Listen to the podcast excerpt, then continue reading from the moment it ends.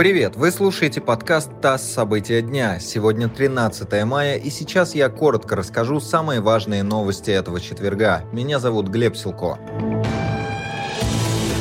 Глава Росгвардии предложил ужесточить правила выдачи документов на оружие. По мнению Виктора Золотова, нужно ввести обязательное психологическое тестирование при получении медицинской справки, причем выдавать ее только в государственных учреждениях. Он также предложил не выдавать разрешение на оружие людям младше 21 года и проводить обучение для тех, кто хочет получить охотничье ружье.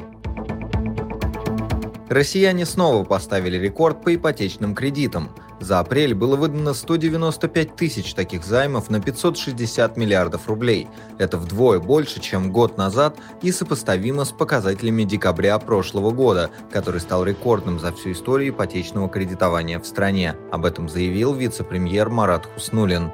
По его данным, более 20% кредитов выданы по программе льготной ипотеки. Сбер, Роснефть и Сургутнефтегаз вошли в список крупнейших компаний мира по версии журнала Forbes. Сбер стал лидером среди российских компаний и занял 51 место. Его рыночная стоимость оценивается в почти 86 миллиардов долларов. Крупнейшей компанией мира девятый раз подряд стала китайская банковская корпорация ICBS. Актриса Юлия Пересильд и режиссер Клим Шипенко отправятся на Международную космическую станцию для съемок фильма «Вызов». Об этом сообщили Роскосмос и Первый канал. В дублирующий экипаж вошли актриса Алена Мордовина и оператор Алексей Дудин.